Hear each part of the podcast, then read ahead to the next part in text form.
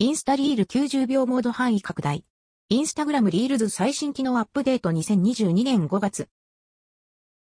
テスト中とされていたインスタリールの動画投稿時間上限90秒モードの確認が取れました。手持ちの多くのアカウントで表示されていますが、まだ表示されていない場合もあるようなので、テスト対象の範囲拡大ということなのかもしれません。